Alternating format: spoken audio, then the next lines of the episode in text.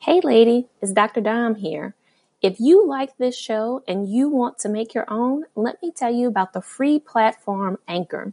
It's a creation tool that allows you to record and edit your podcast right from your phone or computer. You can add songs from Spotify and create any type of content that you are looking for.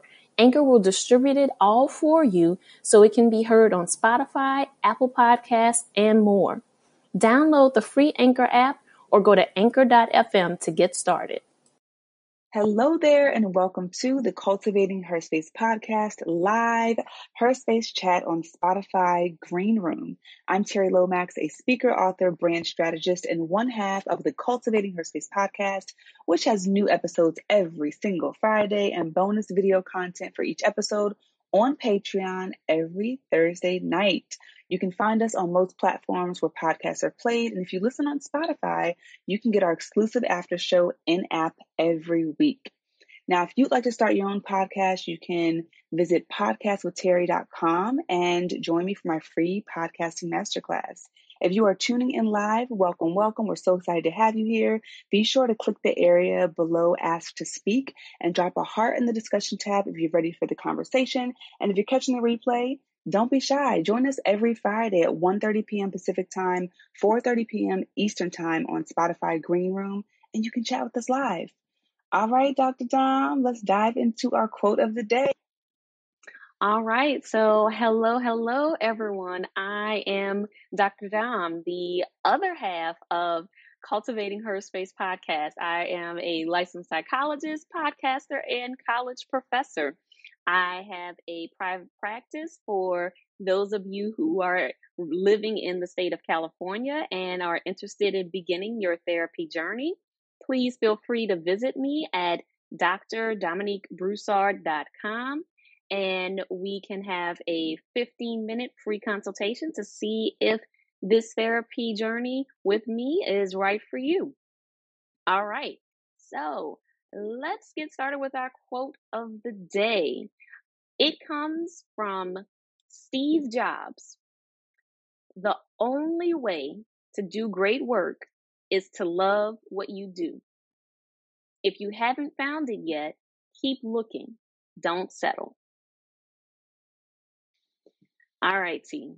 So, as we think about finding purpose in your odd job, I have to say, to be perfectly honest, that first part of our quote of the day, I don't agree with that sentence.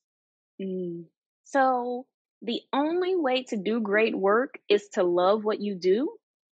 I don't think that's true. Personally, I think that particularly for folks who are recovering perfectionists or generally type A, I think that you can still do great work even if you don't love it, right? People pleasers also. Like all those folks, right? Like there's a whole list of folks, and I think at some point in my life I have fit into all of those categories of because of those qualities, those personality characteristics, you can do great work even if you don't love it.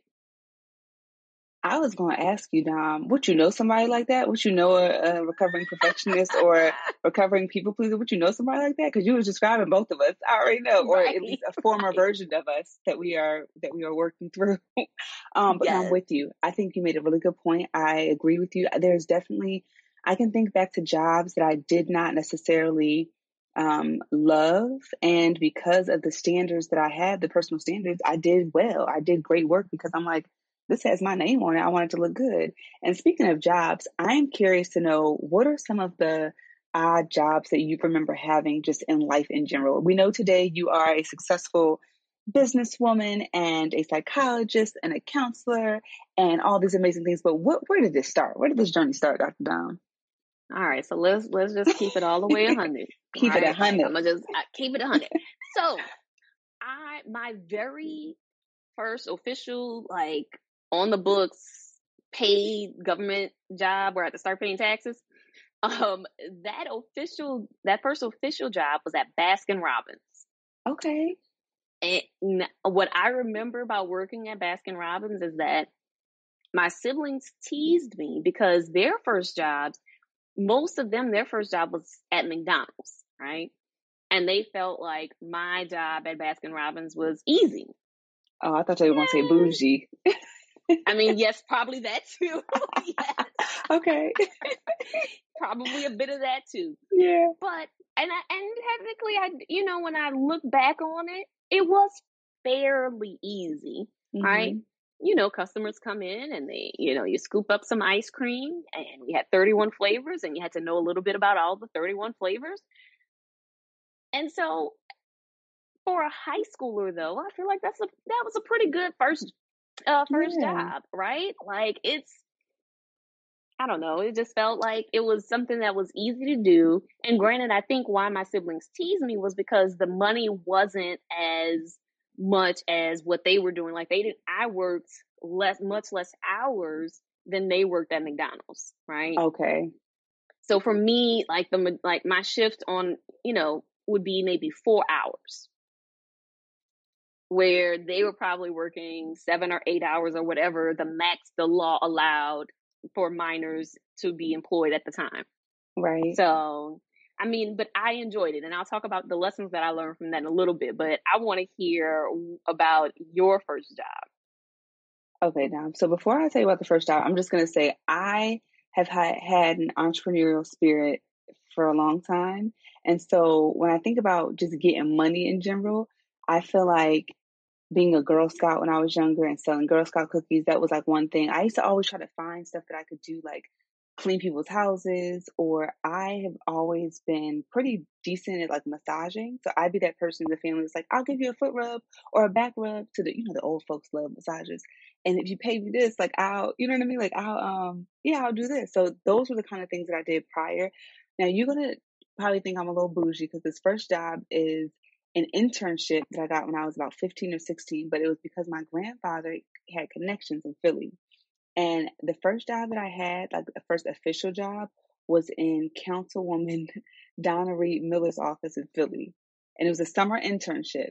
And it was it was really cool. It was a nice experience. I didn't really do a whole lot of work, but it was great to put on my resume. And I was really big on like, what am I going to put on my resume so I can make it look good for college? But my first job in high school, like where I actually had to do work study, was at Jet Rock Bar and Grill in Terminal F at the Philadelphia airport. And that job was so awesome because it was just fun because it was like I was 17, I was making money. I used to get tips, but girl, I also done met a couple um celebrities up in there. Cause you know the airport, they always have celebrities Ooh. coming through. Let me tell you who I done met, girl. Ooh, who did you meet? I met Chaka Khan. Chaka Khan came through the airport with her team. What? Yes. Chaka Khan. Vickie Winans.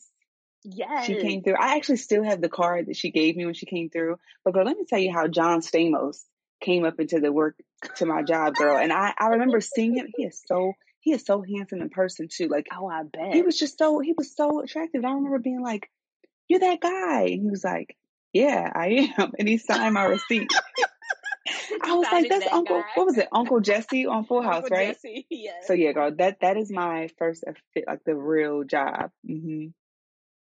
So, okay, I, I mean, your job experiences definitely are like way more interesting and entertaining than mine. Um, so what were some of the the lessons that you learned from from those jobs? I could imagine working in politics.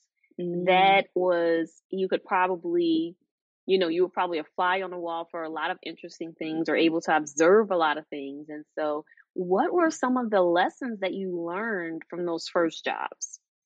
That's a really good question, Dom.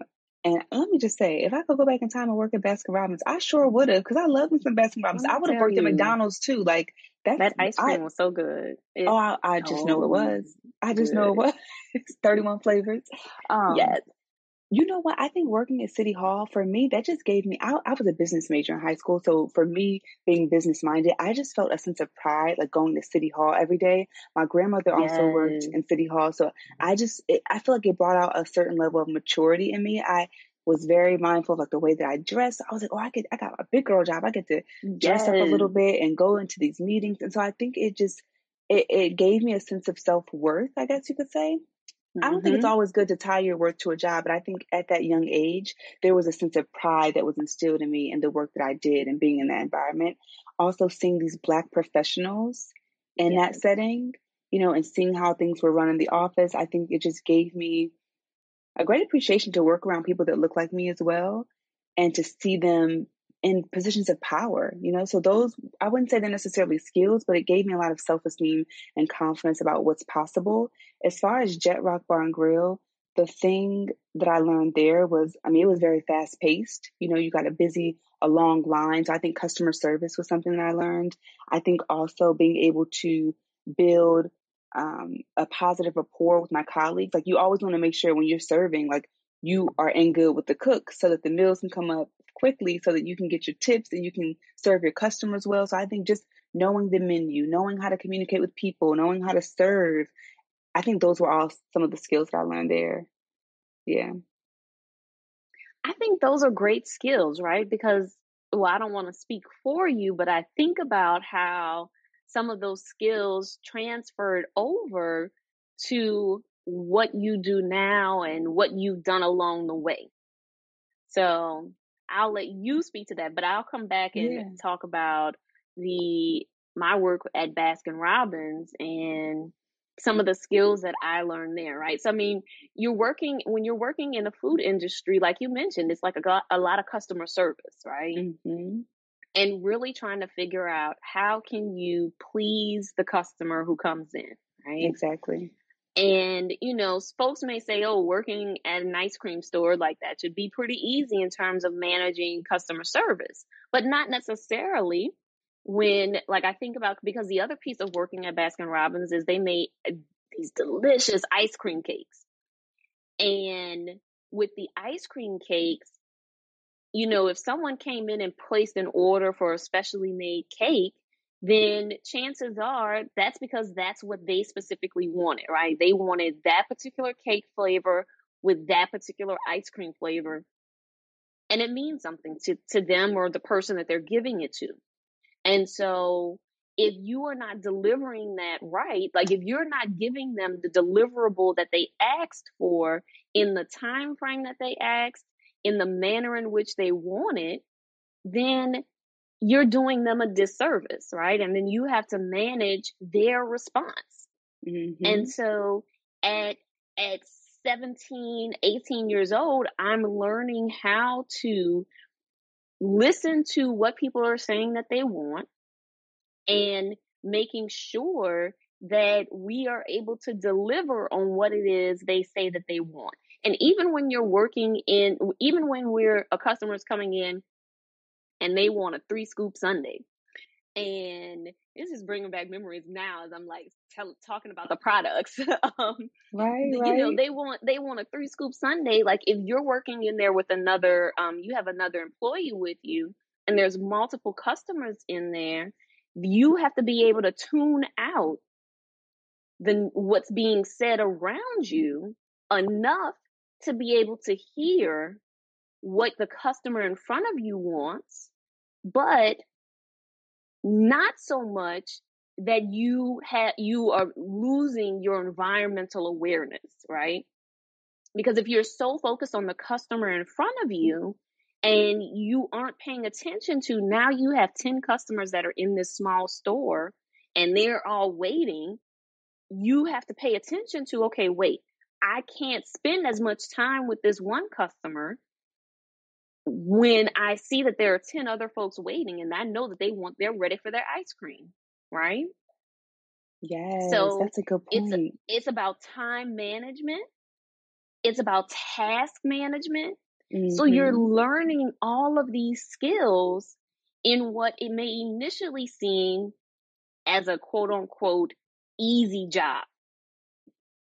That is a really good point. You you didn't already listed some amazing transferable skills. I was thinking about that too. Like, you know, sometimes when someone comes into order and they're like, like me, how I'm sometimes it's like, I don't know what I want. And then you're like, oh damn, you done stood in my line with all these people behind you and you don't know what you want. yes. Now you have to try to tactfully usher them into something that they might like, but still be yes. mindful of the other people in line. So, so many great skills. Like one of the things that I've learned in having all these jobs, I've had so many odd jobs in my life.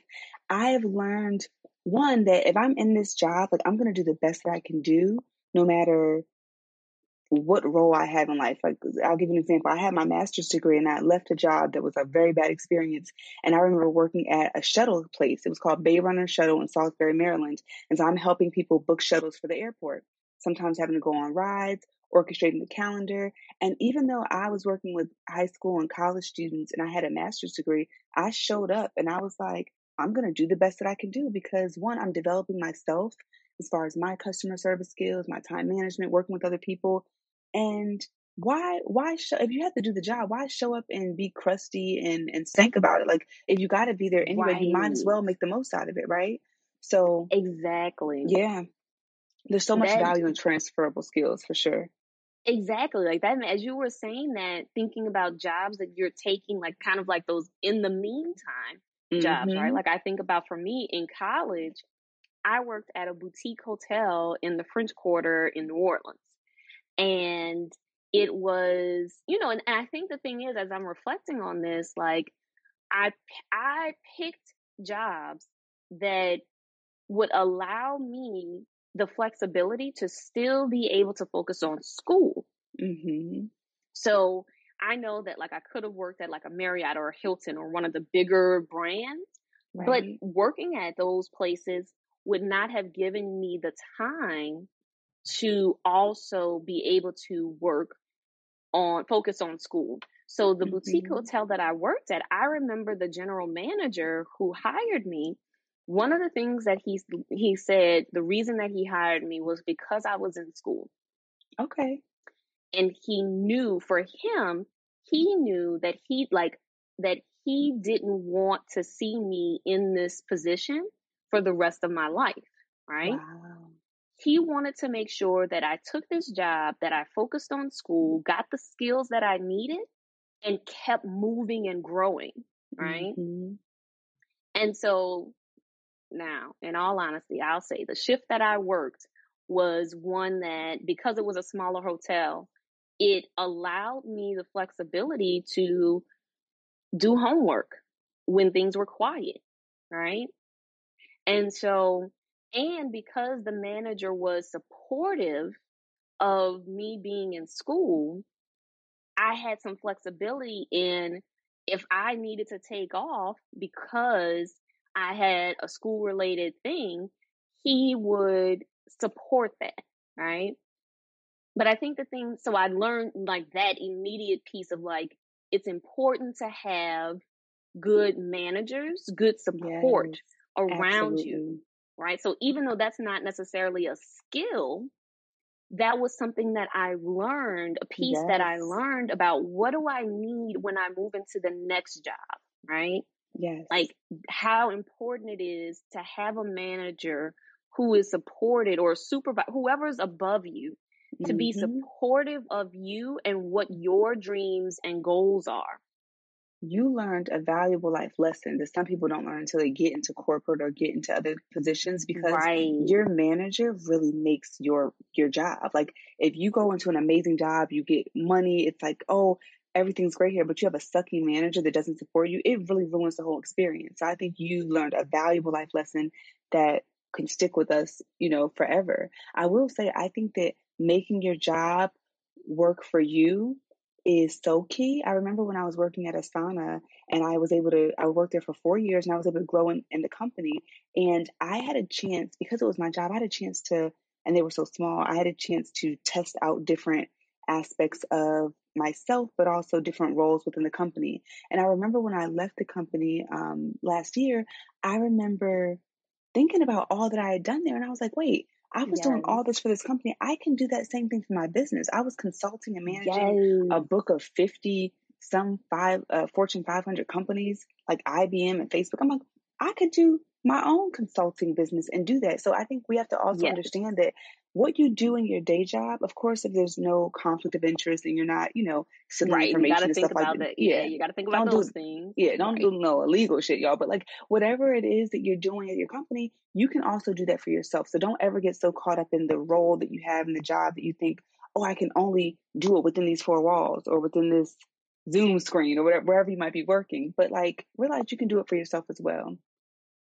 I would also say too to add to that is that even if it's something that you don't really want to do, but you know it's your in the meantime, you still show up as your fullest self because you never know who will come through those doors, right? Mm-hmm. And you know, virtual, physical, whatever. Exactly. You know, you know what I'm saying. Like the people that you may come in contact with, you never know how those people may be useful, helpful, influential to you down the line, right? Like I think about some of the folks that came through the hotel, right? Like it was like sports team owners, uh, mm-hmm. uh, winery and vineyard owners, like people that were doing, you know, that had businesses and were doing things, right?